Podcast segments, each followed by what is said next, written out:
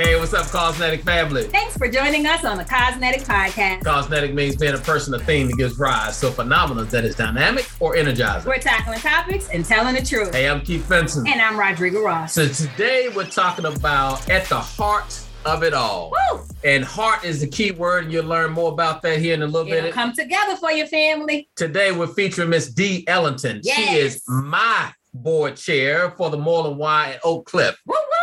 And uh, recent heart recipient. And you're gonna hear this dynamic and powerful story. This is something that is uh this is almost like a lifetime show. We need we need to put you on lifetime. That's what that- Lifetime. that's what it is. We're claiming it right now. This is gonna be Sure a the money whole comes with mini it. series. Yes, make sure the money comes with it. That's right. That's right. Amen and amen. So D, take me back to when your daughter or when you were pregnant with your with your oldest. Yes, Janae uh, is my daughter, and she's my youngest. And she just celebrated her 29th birthday on last Wednesday, which was August 18th. Wow. So, yeah, 29 years. Look no more than 33 yourself. I'm sorry, y'all missing it because if y'all saw the lovely Dee Ellington, you would call her. You know, she telling that story right. No way she got a 29 year old daughter. But, and my son, I have a son who's 35. Wow. So, yes. Guess you really can be 33, huh? Right. no, Well, it can't nobody got to do math today. Let's just let's just get away from that. Right. But yeah, um, uh, you know, had a really good pregnancy with my daughter. Um, you know, towards the end of my pregnancy, you know, I started, you know, the, like like we normally do, we start swelling, we start getting tired, so on and so forth. You know, we're just we're just ready. We're just ready to give deliver.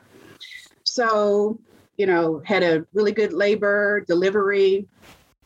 Uh, she was 10, 10 toes, 10 fingers, just a beautiful, beautiful baby.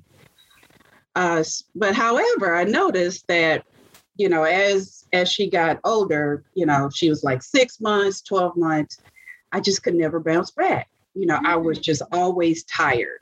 Mm. Yeah. So I would, you know, go to work, literally fall asleep at work.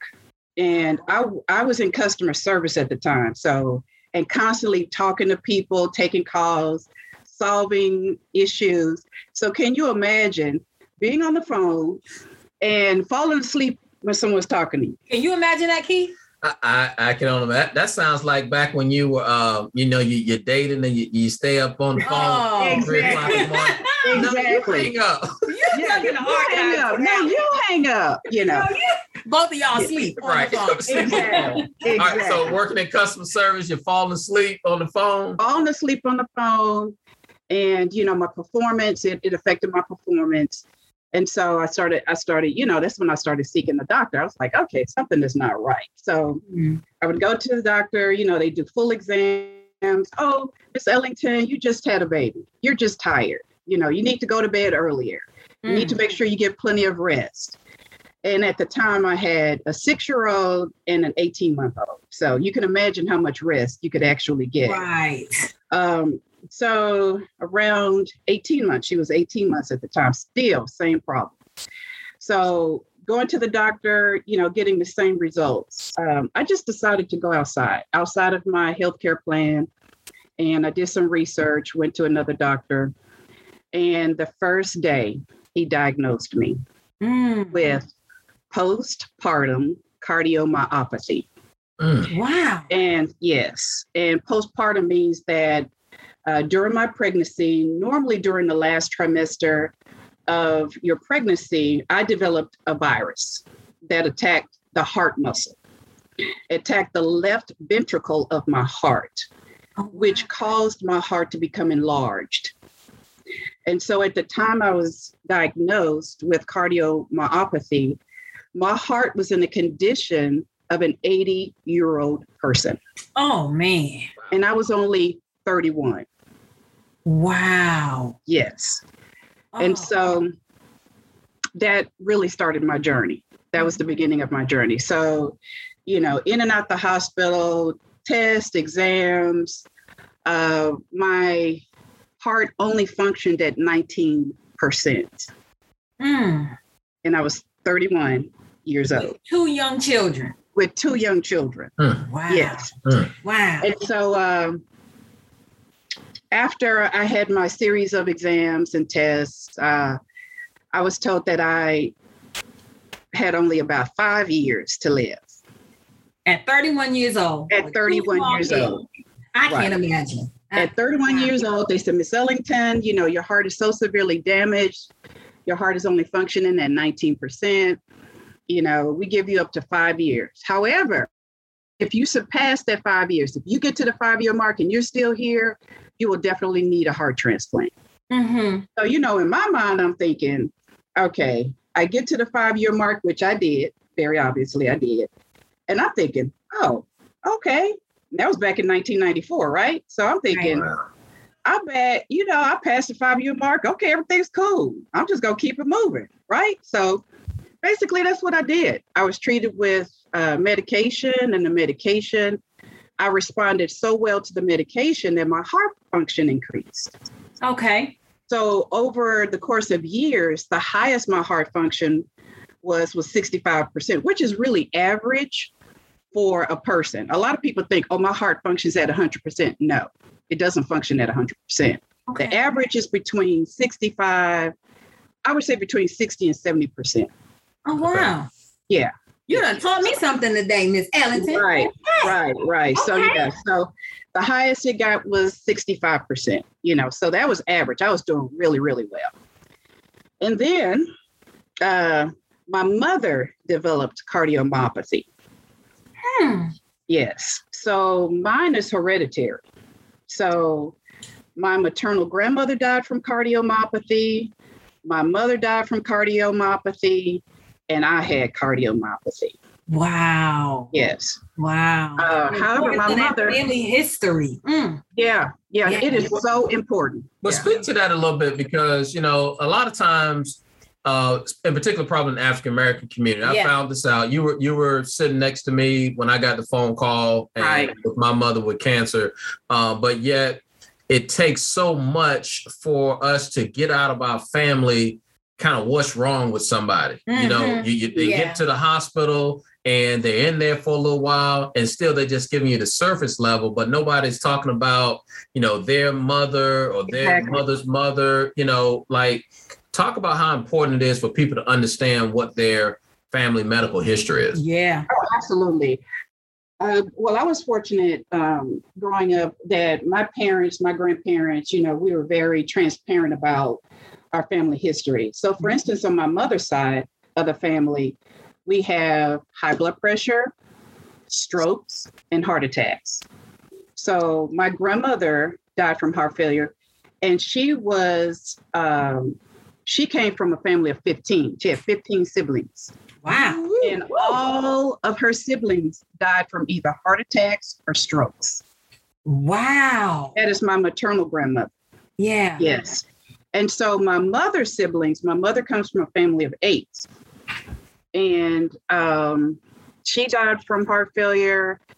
She had a, a brother that died from a massive heart attack. And I have an uncle, her brother is, you know, had a stroke. Mm-hmm. So, you know, so it's in our in our family, right? So yeah. my father's side, uh, we have strokes, high blood pressure, kidney failure. But I grew up know, knowing this, you know, because it was explained to us that hey, you guys have to take really care of yourself, eat. So back then we ate from the ground because I'm from Monroe, Louisiana. Okay. So, yeah, so it was not, you know, you go into a restaurant picking up, no, no, no.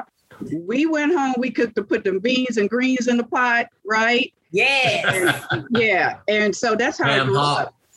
What you know about a ham hock? Yeah. Yeah. yeah. That's, yeah. Pig feet, pig that. feet. yeah, yeah. No, that's but, right. I'm a little. Keith didn't even feed me today. I'm a little hungry just having this conversation. Uh. Do, do better, Keith. Do better. Thank you, Pete. yeah, that, that family history is so so important. So important. So important. And uh, yeah. we got to be able to to reach out to our family, be able to talk about that uh, those situations more. You need to have those conversations. Are really just important. being open and being transparent for everybody's sake, right? Yeah, mm-hmm. yeah. So you got past the five years. You you yes. were at sixty five percent with medication. Mm-hmm. So what happened then? Yeah, so I just lived my life, you know, uh, raised my kids, you know, mm. worked a full time job. Uh, then my mother got sick, as I mentioned a few minutes ago. She got sick, but I didn't know she was sick. She didn't. She didn't disclose yeah. her illness yeah. to me right. yep. until the very last minute, right? Mm-hmm. So um, it was Mother's Day 2013, and I promise you guys, it was a Saturday. Saturday, Mother's Day. I got up and the Lord said, go home. Mm-hmm. To Monroe, Louisiana. To Monroe, Louisiana. Yeah, yeah. And so I was like, go home. So didn't even think twice. I was like, you know what? It's Mother's Day. Let me go surprise my mom. So I went home, drove home, you know, knocked on her door. And when she came to the door, she was like, oh my gosh, what are you doing here? So on and so forth. So, you know, we had a really great visit that weekend, but she told me during that weekend, she said, you know, I really need to sit down and talk to you. Yeah. And I said, okay. And so, you know, before I left on that Monday morning, I said, okay, so what do you want to talk about? She, she said, oh, don't worry about it. We could just talk about it later, you know. But I left, I, driving back to Dallas, you know, just something in my spirit was saying, you know, something, yeah, something is going on, mm-hmm. you know, because I saw the look on her face. On don't, you know, we had a great weekend, but I just really felt something was heavy on her, on mm-hmm. her mind, and she needed to share with me. Yeah. So then I went back the next month because it just stayed with me. I went back in June. Yeah. And um, just so happened she had a doctor's appointment. So I took her to a doctor's appointment. And so they were going, her doctor was going over a list of her medications. And I thought to myself, that's a cardiac med. Mm. And then he called another one. I said, that's a cardiac med. Mm. And so I'm sitting there looking at the doctor and I'm looking at my mom. And I said, Mother, I said, why are you taking cardiac medications? And she said, Oh, because I was diagnosed with heart failure. Come on, mom. And I'm like, What? Wow. So can you imagine, you know, sitting there, you're listening to the doctor rattle off all these, are you taking this? Are you taking that? Is it and having no clue that your mom wow. was in heart failure. So that's how I learned my mother was sick. Come on. Mm. Yeah. Mm. So wow. from that point on, I was just, I was livid. Yeah. I was livid with her. So we get home and I said, Why didn't you tell me? Well, I just didn't want you to worry because I know you're in heart failure. And I said, But still, you know, yeah. that's something I needed to know. So every every weekend I was driving from Dallas to Monroe. Yeah. And for, for the folks who are not in the Dallas area, how long is that drive? That's a four and a half hour drive. One way. Right. So yes. every weekend, nine every hours, just in yes. the car. Mm. In the car. Yeah. Mm. Just to spend a couple hours with and then not drive back. Right. So I went home right after my birthday in July and I went to her house and she didn't answer the door. Mm. But I had planned to stay with my aunt, you know, to spend my aunt. So mm-hmm. I spent the weekend with my aunt. And before I left the city, I something just said, drive by the house. So I drove by her house and I'm knocking on the door, knocking on the door, knocking on the door. She didn't come to the door. So then I thought, okay, well, maybe she's out, right? Mm-hmm, mm-hmm. So by the time I get home, get ready for bed, I get a phone call. Mm. It was my aunt on the phone, and she said, Your mother went into cardiac arrest. Wow. Today. So you need to come back home. Mm-hmm. So what I uh, later on found out, she was in cardiac arrest while I was knocking on her door. And you were knocking on the door. Oh, wow. Wow. And I had wow. no idea. And that's why she couldn't come to the door because she was in cardiac arrest. Yes. Gotcha. So just so happened, she had the phone. She was able to call my uncle, her brother who lived next door. So, mm. so he broke in the house and you know, called the ambulance. So next day I get back on the road. And when I get, you know, get to the hospital, the doctors had a very can- candid conversation. They said, you know, her heart is so weak, um, mm-hmm. she's not going to make it. Yeah. Yeah. Wow. And then when she went into cardiac arrest, it also affected her kidneys. Yeah. And wow. so when it, yeah, so it affected her kidneys. And so she went into kidney failure. Wow. Yeah. So they had to give her, she was on dialysis every day. And then, so, you know, anybody that knows about your body, your heart controls everything. So yes, once your right. heart fails, that's when you start going into organ failure. So her mm-hmm. kidneys failed, her liver, everything, you know. So she that was the middle of July and she passed away August 3rd. Mm-hmm. Wow. Yeah. Mm-hmm. But mm-hmm. I was just so thankful that I was able to spend time with her. You know what I mean? I just took off from work. I took a little leave and I just stayed at the hospital with her until she passed. Yeah. Yeah. And, and all this time, you going through your own exactly right? you know exactly. cardiomyopathy and taking medication right. and, and all of that and you mm-hmm. have a pacemaker inside to yes keep, yeah keep you going mm. yeah so i had a pacemaker um, i had a pacemaker implanted and defibrillator oh wow implanted in 2007 yeah so um, mother passed in 2013 and in 2014 i had to have her replaced because that's the amount of stress mm. I was under, and that's the amount of grief I carried. Yeah. Even yeah. after she passed, I would I just grieved. I grieved for I know a good year. Yeah. Mm-hmm. You know, because I felt I felt that if she had told me, you know, I could have brought her to Dallas and she could have, you know, been under the care of my doctors and you yeah. know, so I there was a there was a lot of guilt there. Yeah. A lot of guilt. Mm. Yeah. But then you also took this change in life also about your your health overall. Uh, of course, you had to watch everything uh, over all this time, but at this at some point you took this real big change about your health in terms of working out. Can you walk us through that that journey right there? Sure. So you know, after mother passed, I was always you know, you know, pretty. I was in really good shape. I'm not saying pretty because I'm always in good shape. But um, I was in really good shape. I started working out. You know, um, I always had a really good diet. So, but I just really picked up in my workout. So I started working out five days a week. Um, and I did that up until the, I was transplanted, you know, up until I got sick this year. But I also started uh, competing as a bodybuilder. Get out. So, so yeah. I'm gonna tell you, D some years ago when I first met you, first of all, the first time I saw you, I had to look down and make sure, let me get myself together because this the standard around here. This, this what we're doing around here, okay? I need to look like, huh, let me get myself together. And then some years later, when you told me you were entering in bodybuilding contests, yes, yes. I said, you know what? If I didn't already love D, I wouldn't be able to stand her right now. you know how we do. I can't stand right.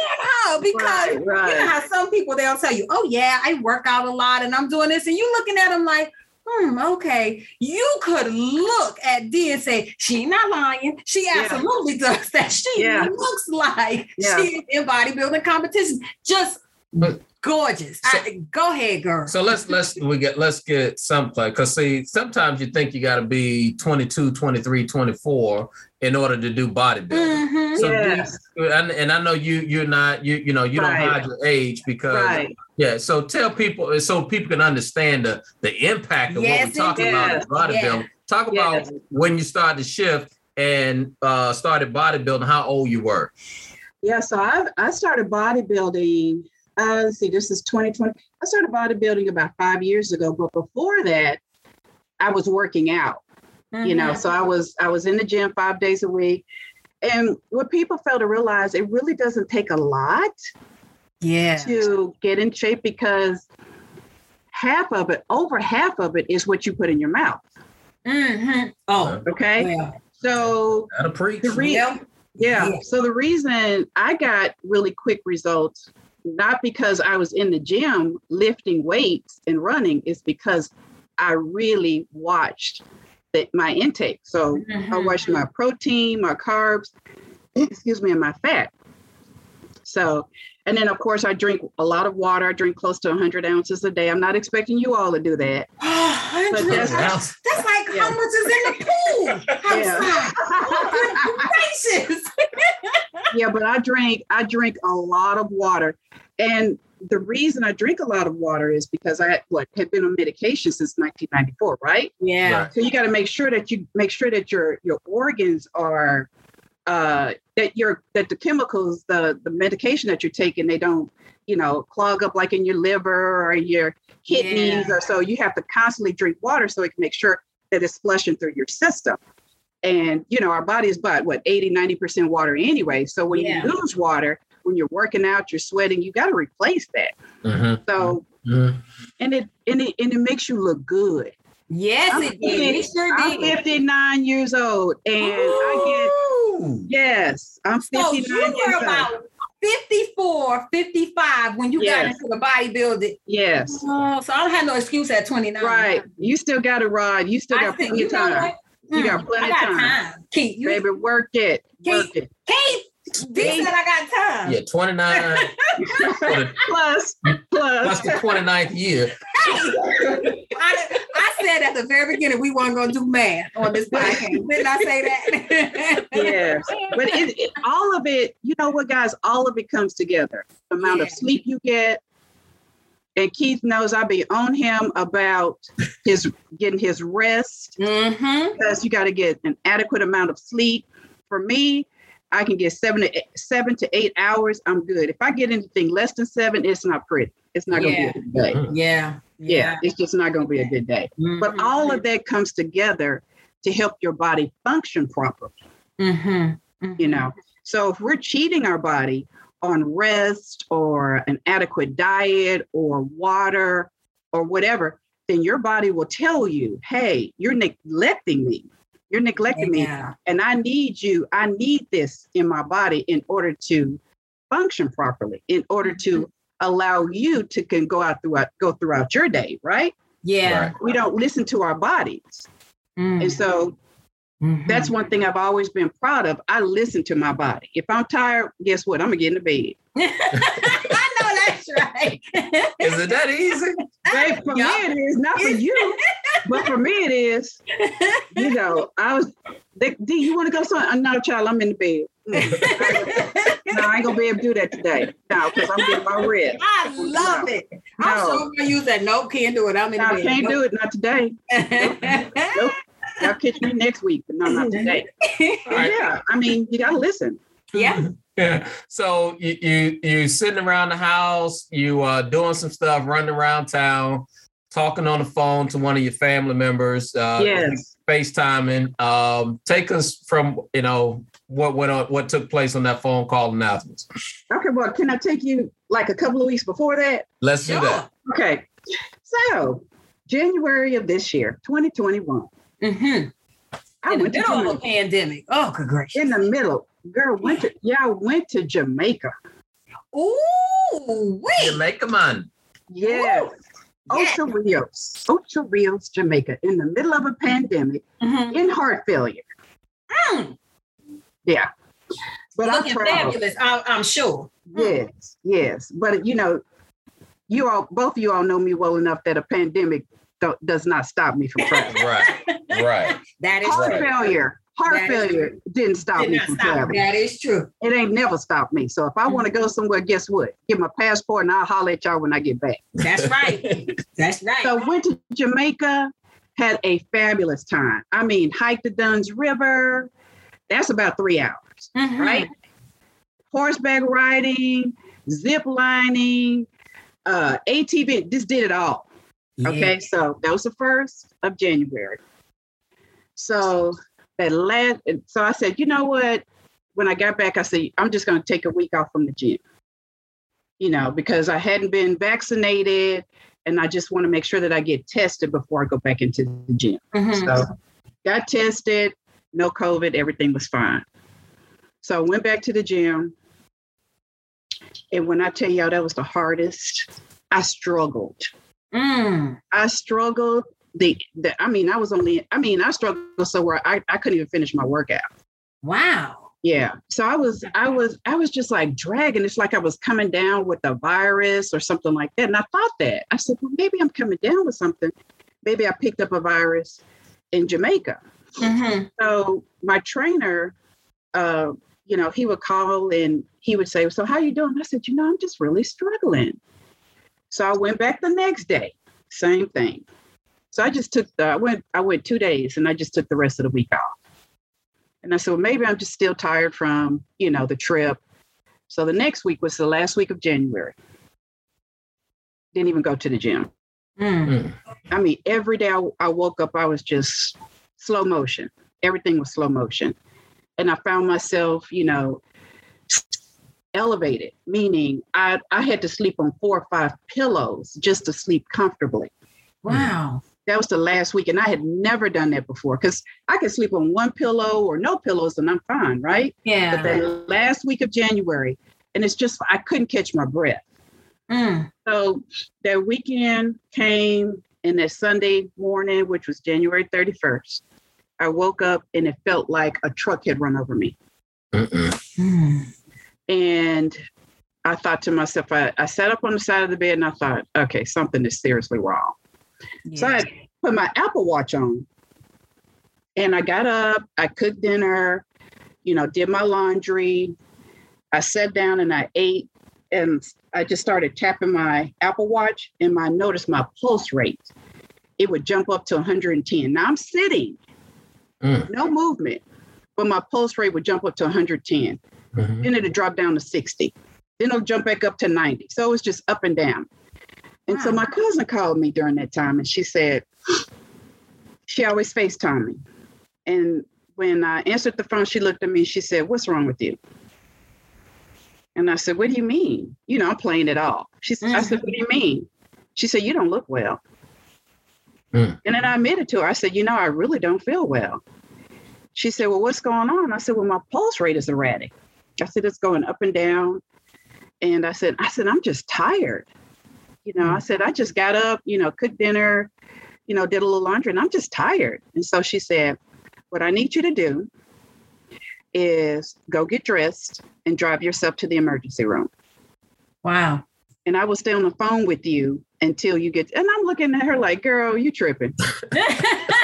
I'm not going to the emergency room. Yeah. And she said, she said, because my cousin's kind of on the dramatic side. I said, cut the drama. She said, no, I'm serious. And I saw her face and I thought, ooh, she's serious. She's like, she's serious. Yeah, she's serious. She said, now you have one or two choices. Either you drive yourself to the hospital or I call 911. Oh. And I said, Well, I do not want you to call 911. So I would drive. So I did. I drove and she stayed on the phone with me the entire time. So I drove to Medical City. Because mm. that's where my cardiac team, that's where they practice. Mm-hmm.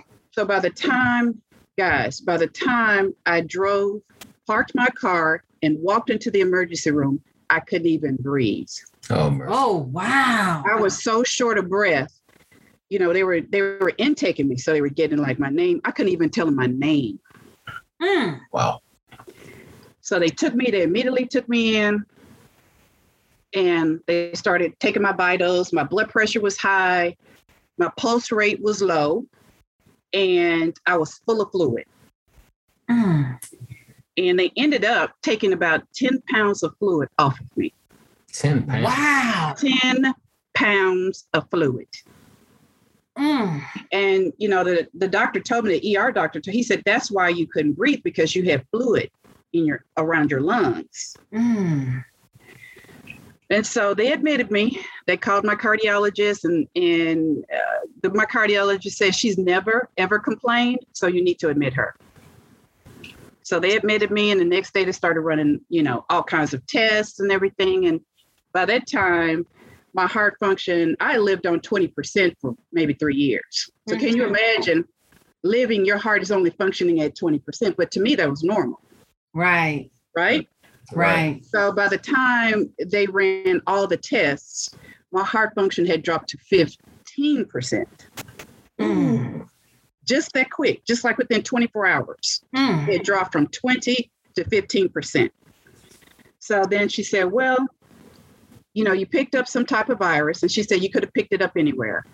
And she said, not only that, we've detected a blood clot in your heart. Mm-hmm. So she said, we need to focus on trying to get this blood clot dissolved. So they put me on Eliquis, which is a blood thinner. Mm-hmm. And she said, if we can get the blood clot dissolved, then we'll go in. Because at the time when all this was going on, I was having um, irregular heartbeats. So my heart would beat real fast and then it would slow down. So they were proposing in order for my heart, it wasn't beating fast enough for the heart, for the pacemaker. The pacemaker was just didn't help. But mm-hmm. it didn't beat, it wasn't erratic enough for the defibrillator to activate to kind of, you know, uh, shock me back mm-hmm. into rhythm. So they worked. I mean, I was there for a week. Blood clot still there. It was still lodged. So they said, well, we're just going to, you know, keep you on Eliquis and we'll follow up with you on a weekly basis. Mm-hmm. So they changed, they changed out a lot of my different cardiac meds because the medications I'd been on, I stopped responding to them. Wow. Because I'd been on what since 1994. Yeah. Right. Yeah. Right. So my cardiologist said, "Hey, you know, you're no longer responding to the medication that we have you on, so we have to change you up." Okay. So I go home, and guys, that was the week of the ice storm when I got home. Oh man. oh yes. So I said, "Oh my gosh." So not only did I have to deal with, you know, what was going on with my heart, but I was cold. Right. On top of everything. On top of it, I ain't had no heat. Oh. I was like, so I just thank God for my daughter. My daughter lives here in Dallas. So she moved in with me. She packed her bags, she went to her place, packed her bags, and moved in with me. And she was my full time caretaker. Mm.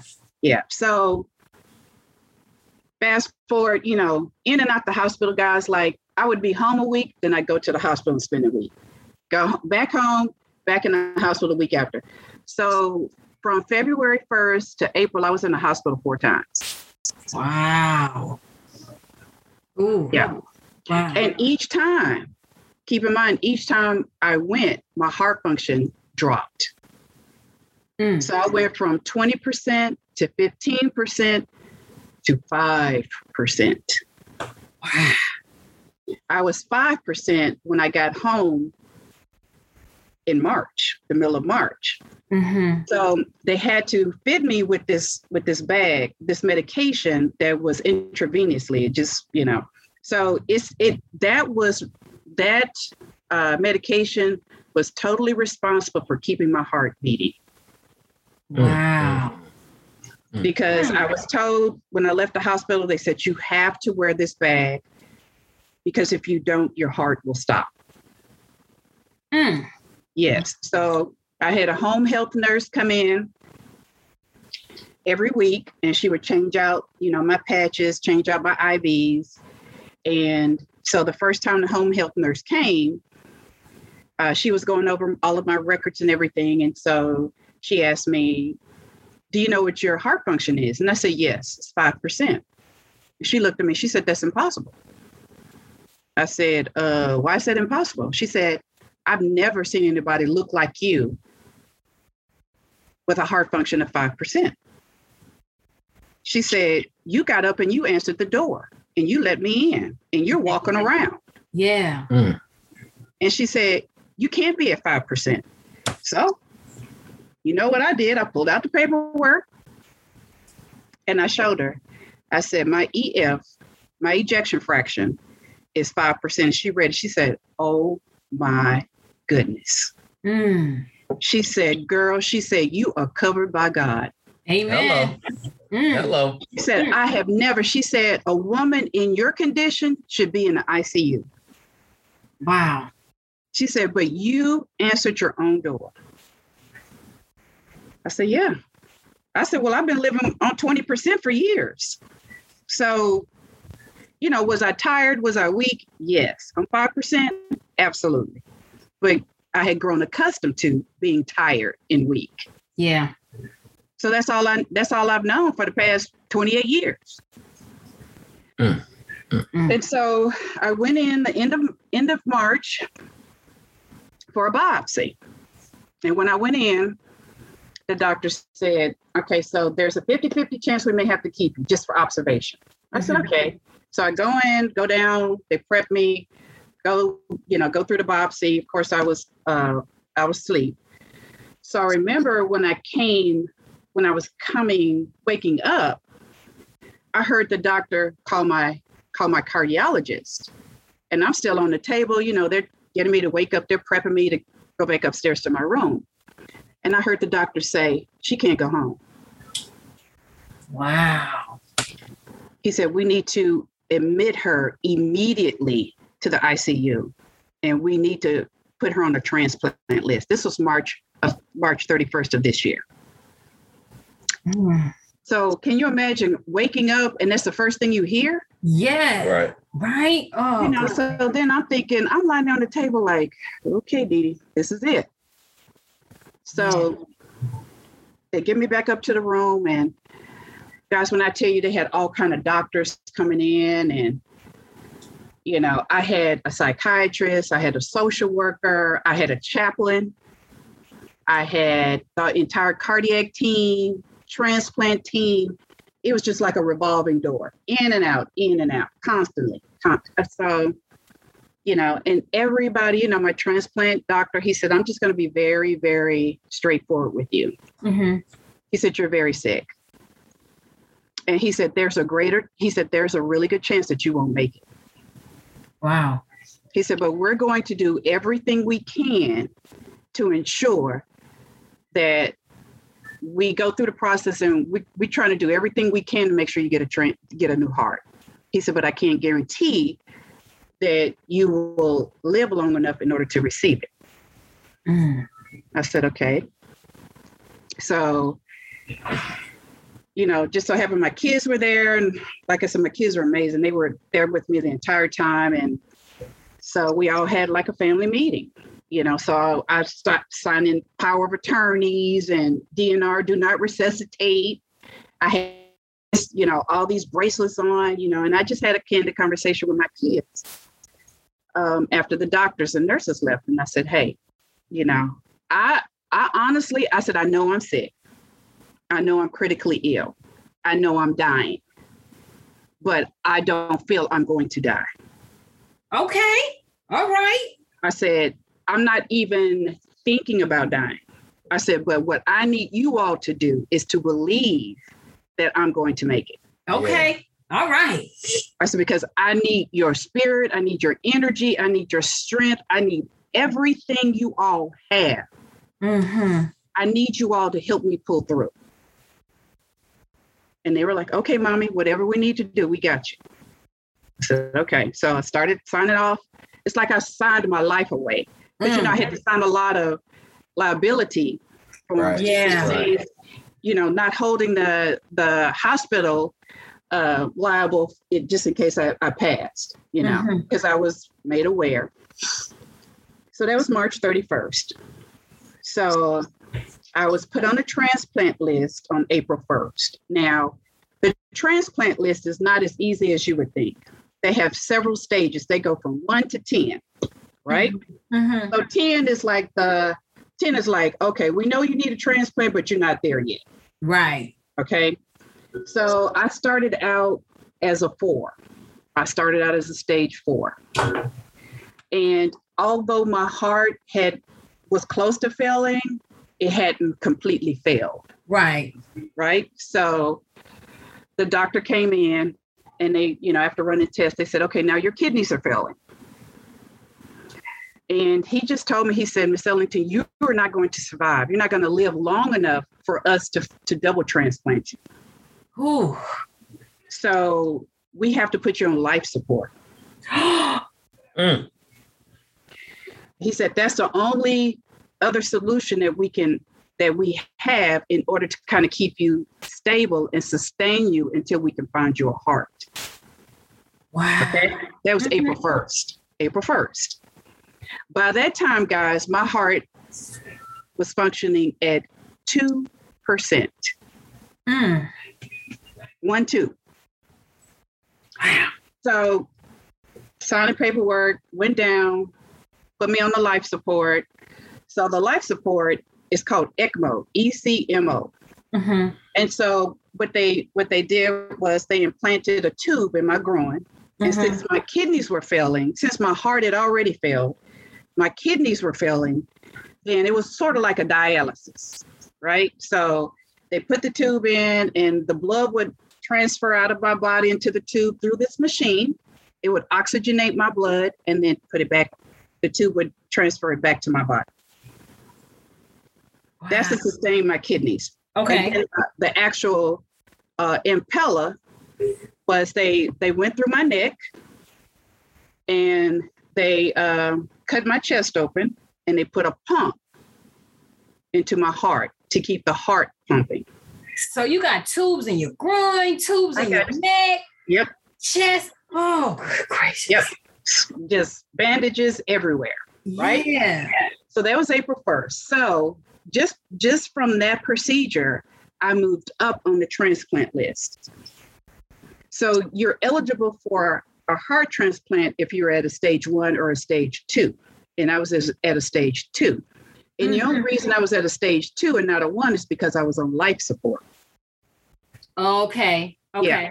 So if I weren't on life support, you know, then I'd be on a I'd be at a stage one.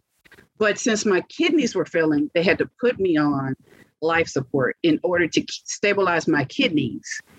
So yeah, because they said no, there's no way you could you live long enough to do. No, right, not gonna, right. not gonna. So that was April first, right? Mm-hmm. That was mm-hmm. Thursday. So my son, my son, you know, very relig- very spiritual person. Mm-hmm.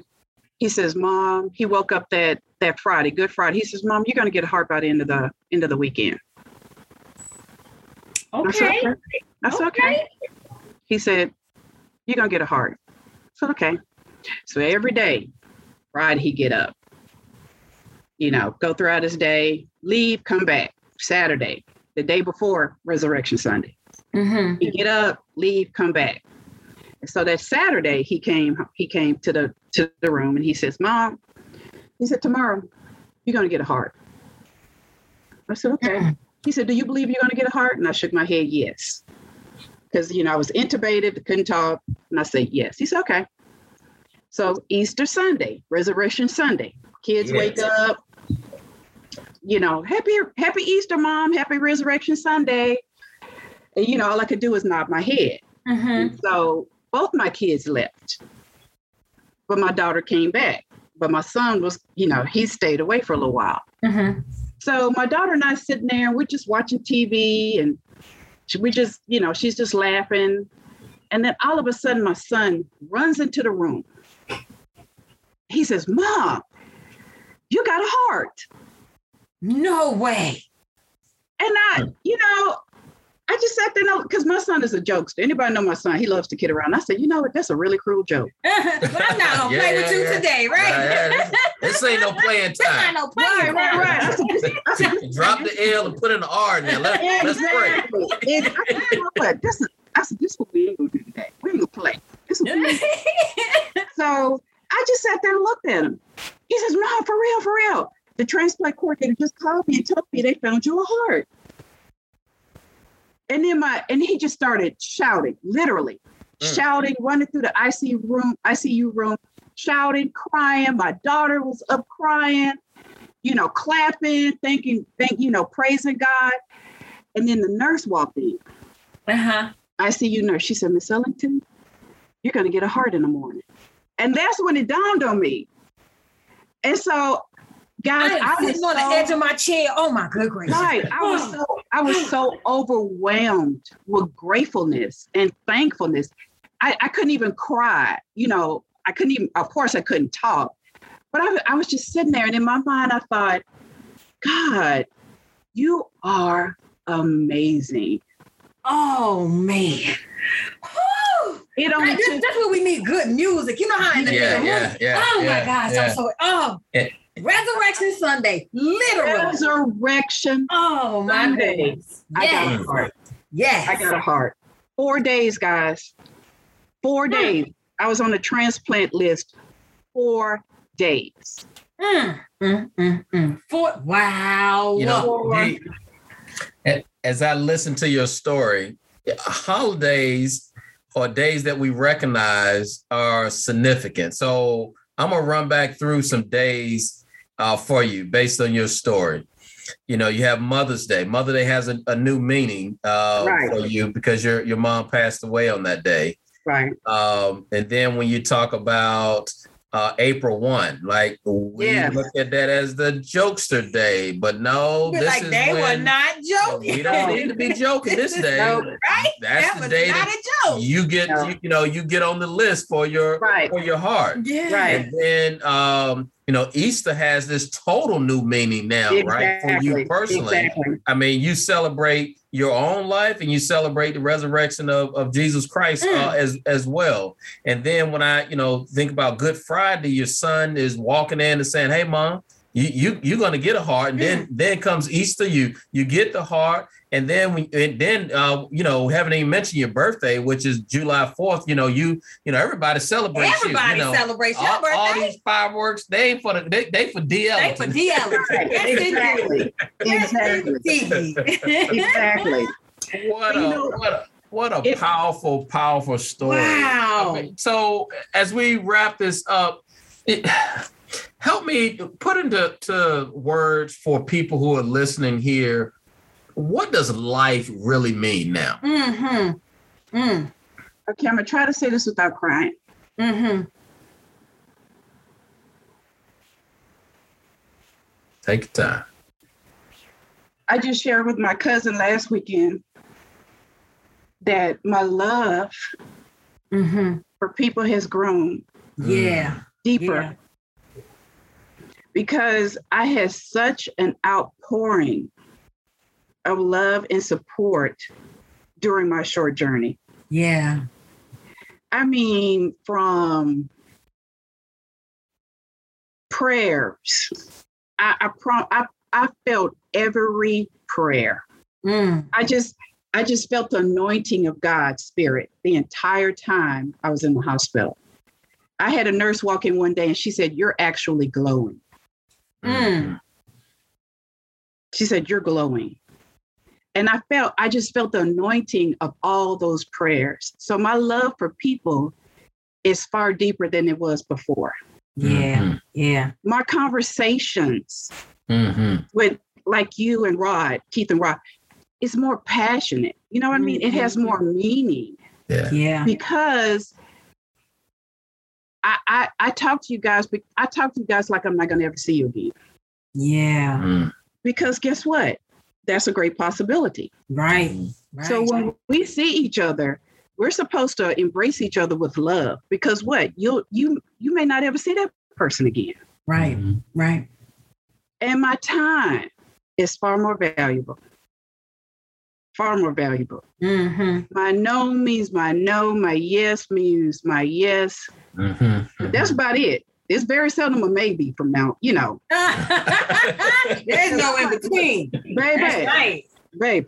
I just but I'm just I'm just saying it's just my senses, my spirituality has been heightened. It's like on a 10 now. Yeah. Yeah. So how I treat people, how I interact with people, the work that I do, especially for the Y, and you guys know how passionate I am about my work at the Y. Yes, ma'am. I mean, it's just, it's just, it, it's a gift. Mm-hmm. I don't mm-hmm. look at it as as something. Oh, well, it, no, it's an actual gift to be able to share my passion with other people. So everything is just heightened. Right. Yeah. Right. Yeah. Well, as one of those people that was out here praying and was hoping that it reached you, you were absolutely in my prayers, D. You are my hero. Aww. I promise you just how strong you are and how beautiful you were that way the entire time in spirit and physically. I am so excited that you took this opportunity to share your story with us. Um, you you you are our ancestors' wildest dreams. I want to definitely be you when I grow up. Thank you for spending time with us today. And thank you to all our listeners for listening to Cosnetic. Where we're tackling topics and telling the truth. Subscribe and listen to us weekly. Hey, and don't be shy. Give us a five star review. And as always, be dynamic, be phenomenal, be Cosnetic.